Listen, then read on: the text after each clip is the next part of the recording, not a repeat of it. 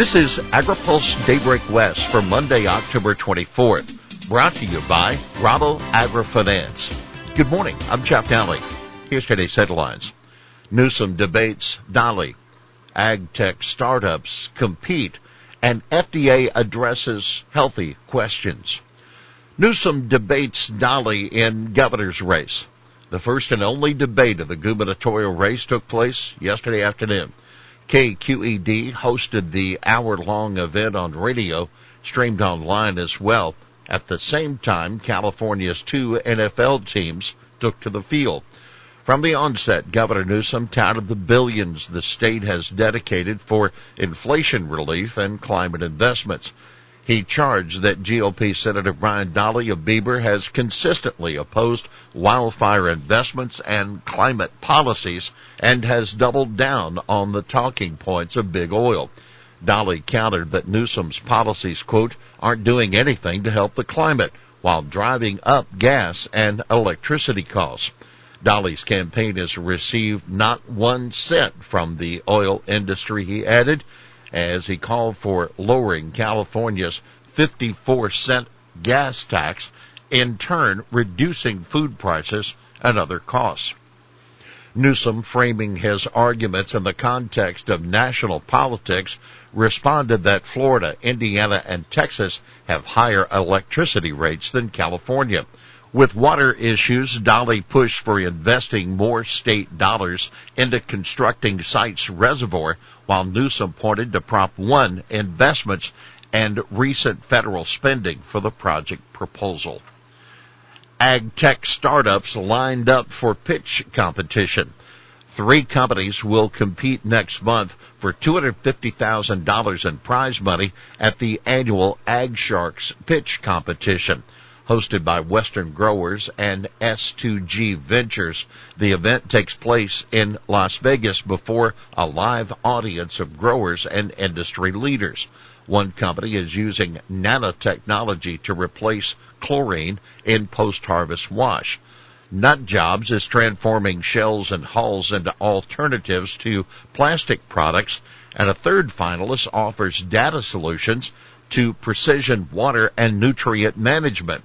Past winners have brought their products to development. One of them, Burro, drew attention that the FIRA USA Robotics Conference last week with its autonomous cart.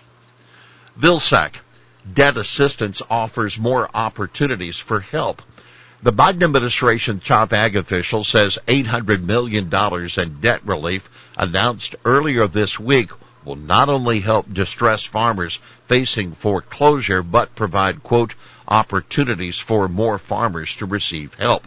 Speaking on this week's AgriPulse Newsmakers, Ag Secretary Tom Vilsack said even for producers who are already current on their existing USDA loans, the relief will have its benefits.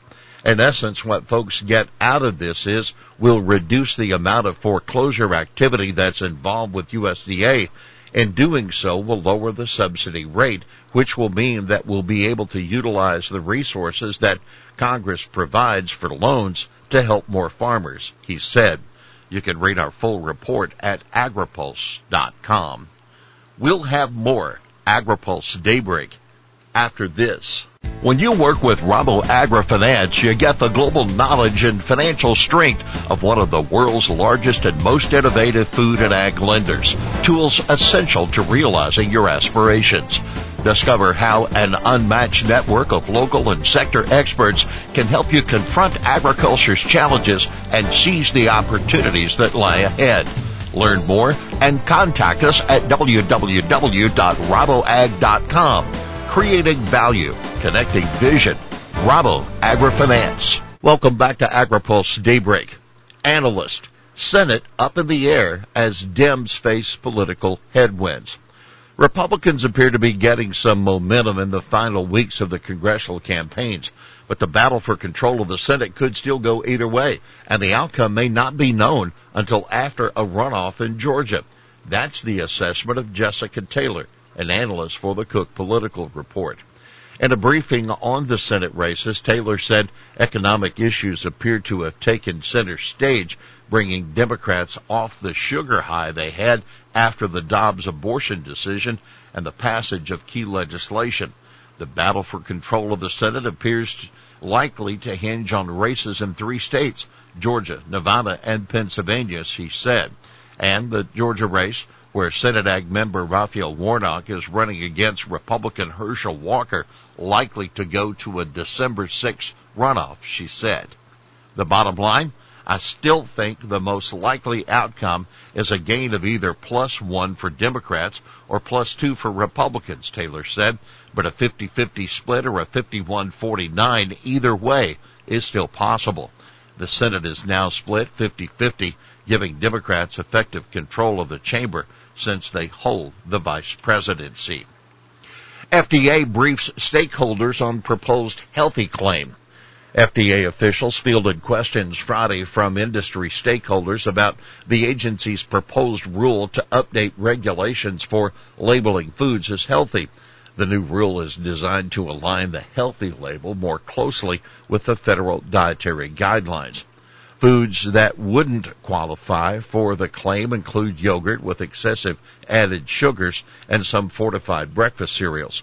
Several questioners wanted to know if foods with low calorie sugar substitutes or other such ingredients could still obtain a healthy claim. Sarah Gebauer, a nutritionist in the FDA Nutrition Science Review Branch, said they could if they meet the requirements for an eligible food group. Vincent DeJesus, a nutritionist at FDA's Nutrition Assessment and Evaluation Branch, noted the FDA is considering developing a symbol that could be used with healthy food labels. If the agency goes forward with that idea, the agency will start a new notice and comment process separate from the current one on the regulations for healthy labeling, he said. Lawmakers seek tax on foreign owned farms in the U.S. Two Arizona House Democrats want to place a 300% excise tax on crops grown by foreign companies in areas experiencing prolonged drought. Representatives Ruben Gallego and Raul Grijalva proposed the tax last week through a bill they call Domestic Water Protection Act. In a release, the two lawmakers specifically called out the Fondomonte Saudi Arabia company that grows alfalfa using Arizona groundwater. While Arizona experiences the driest conditions in centuries, our water is being given away in a sweetheart deal with Saudi Arabia, Gallego said in, a, in the release. We need to act to stop our state from being sucked dry by a nonsensical agreement. EPA ordered to respond to CAFO petition. The Environmental Protection Agency has been given a deadline to respond to a lawsuit seeking to force EPA to address the issue of Clean Water Act regulation rules for concentrated animal feeding operations. Technically, environmental groups filed a petition at the U.S. Court of Appeals for the Ninth Circuit asking the court to order EPA to respond to its 2017 petition. The court found the legal petition, quote, raises issues that warrant an answer and has ordered EPA to respond by November 2nd.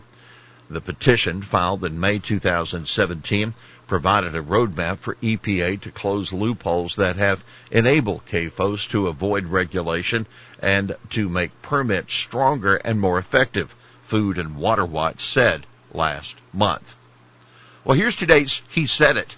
There's nobody that cares more about the climate than myself. I'm a farmer. I'm in tune with the climate every day. That Senator Brian Dahle. Well, that's Daybreak West for this Monday, October 24th, brought to you by Rabo AgriFinance. For the latest news out of Washington, D.C., visit agripulse.com. For AgriPulse Daybreak West, I'm Jeff Nalley.